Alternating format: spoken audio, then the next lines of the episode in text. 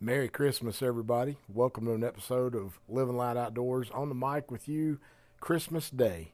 Coming to you from the recliner. Just got my feet kicked back. We've been doing a little cooking for our family gathering later this afternoon. And I just, you know, I wanted to, I wasn't sure what I was going to do today. I was uh, mulling around trying to figure this all out. And I, I decided, I knew the message I wanted to share, but I wasn't sure how I was going to share it. So I decided today, just while it's a little quiet this afternoon, Rhonda's resting. We've been cooking all morning and working on some stuff, and so we're just we're just kind of kicked back this morning, and we'll have our family over after a while. But I want to share with you a message, and, and I know this is maybe some common ground for some of you. Uh, maybe you've not heard this. Some of you may not have heard this, but I've, I find it very fitting, especially today. But I titled this today, Behold the Lamb. In Luke chapter 2, verse 8 through 20, it says, And there were shepherds living out in the fields nearby, keeping watch over their flocks at night. And an angel of the Lord appeared to them, and the glory of the Lord shone round about them, and they were terrified. But the angel said to them, Do not be afraid. I bring you good news that will cause great joy for all the people. Today in the town of David a Savior has been born to you. He is the Messiah, the Lord. This will be a sign to you you will find a baby wrapped in, in cloth and lying in a manger. Other versions say swaddled, swaddling cloth lying in a manger. Suddenly, a great company of heavenly hosts appeared with the angels, praising God and saying, Glory to God in the highest heaven, and on earth peace to those on whom this favor rests. When the angels had left them and had gone into heaven, the shepherds said to one another, Let's go to Bethlehem and see this thing that has happened which the Lord has told us about. So they hurried off, and they found Mary and Joseph and the baby, who was lying in the manger. And when they had seen him, they spread the word concerning what had been told them about this child. And all who heard it were amazed at what the shepherds had said. But Mary treasured up all these things and pondered them in her heart. The shepherds returned, glorifying and praising God for all the things that they had heard and seen, which were just as they had been told. What a powerful story. Obviously, this is following the birth of Jesus. The angels appeared, a, a bunch of shepherds. Now, can you imagine that? I mean, if you're out punching cows or maybe moving a flock or tending your sheep or whatever you're doing, maybe you're just outside in the woods somewhere and an angel of the Lord appears to you. That, that's pretty powerful. That's going to shook you up just a touch, I believe. But but what what was being spoken to them had great relevance, and I want to share that with you here in just a minute. But I want to share one more passage of scripture with you. John chapter 1 verse 29. Now this is John the Baptist. This he's he's been baptizing people. You know, he's he's been questioned who he is, that kind of thing. But on John chapter 1 verse 29, the next day John, he saw Jesus coming toward him and said, "Behold, the Lamb of God who takes away the sin of the world." He recognized Jesus. He knew who Jesus was. He knew Jesus' purpose on earth. God had already revealed this to him. John was the one preparing the way. If you remember that in, in Scripture, he said, I, I'm just preparing the way. I'm not even fit to untie a man's sandals. I'm just preparing the way. Jesus is obviously the unblemished Lamb of God. That's what I want to get to. I, I want to share with you, and again, this may be old hat to some, and it may be something new to someone else.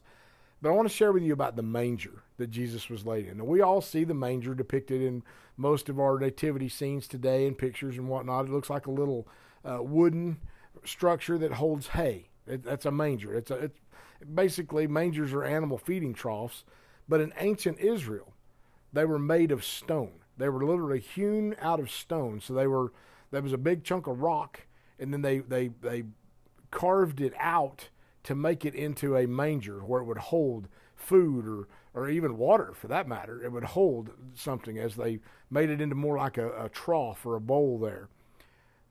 Not comfortable, obviously. It's made out of rock, but great for protection. See, this is why those who were experts in this matter, the priests, they would put their newborn lambs in them for protection. These lambs were the sacrificial lambs. These were the lambs that would be taken into the tabernacle and sacrificed for the sins of the nations. But not just any lamb. The only lamb that could be used was the unblemished, perfect lamb. It couldn't have any markings on it, it couldn't be wounded, it couldn't have anything wrong. Those were the perfect lambs, the unblemished perfect lambs that were used in the sacrifice for sins. And Bethlehem, where Jesus was born, was famous for their unblemished lambs used for sacrifice. These lambs had to be perfect.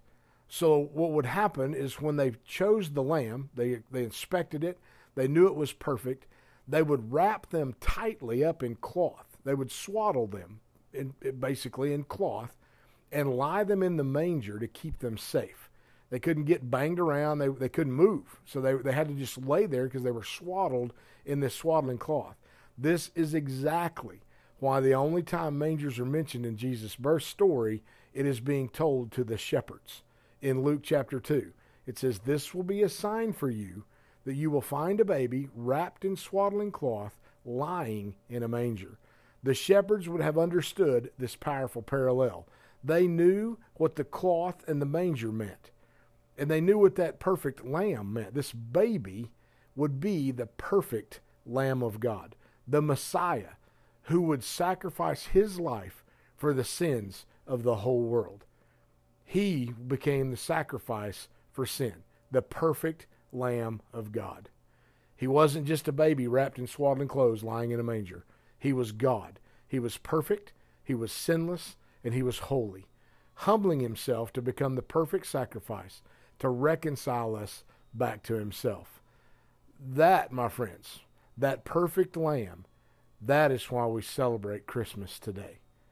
I pray this message finds you uh, staring in awe, maybe, at the thoughts of Christmas and what it all stands for. Yeah, I know we bling up the tree and we put lights on everything and we have big parties and big celebrations and and we eat tons of food and we do all these things but but what is christmas truly all about it's it's a celebration of the birth of Jesus Christ the perfect lamb to take away the sins of the world he was born blameless sinless he was born of a virgin mary he was born of the holy spirit he he doesn't he didn't have all the, the, the flaw of, of a human baby.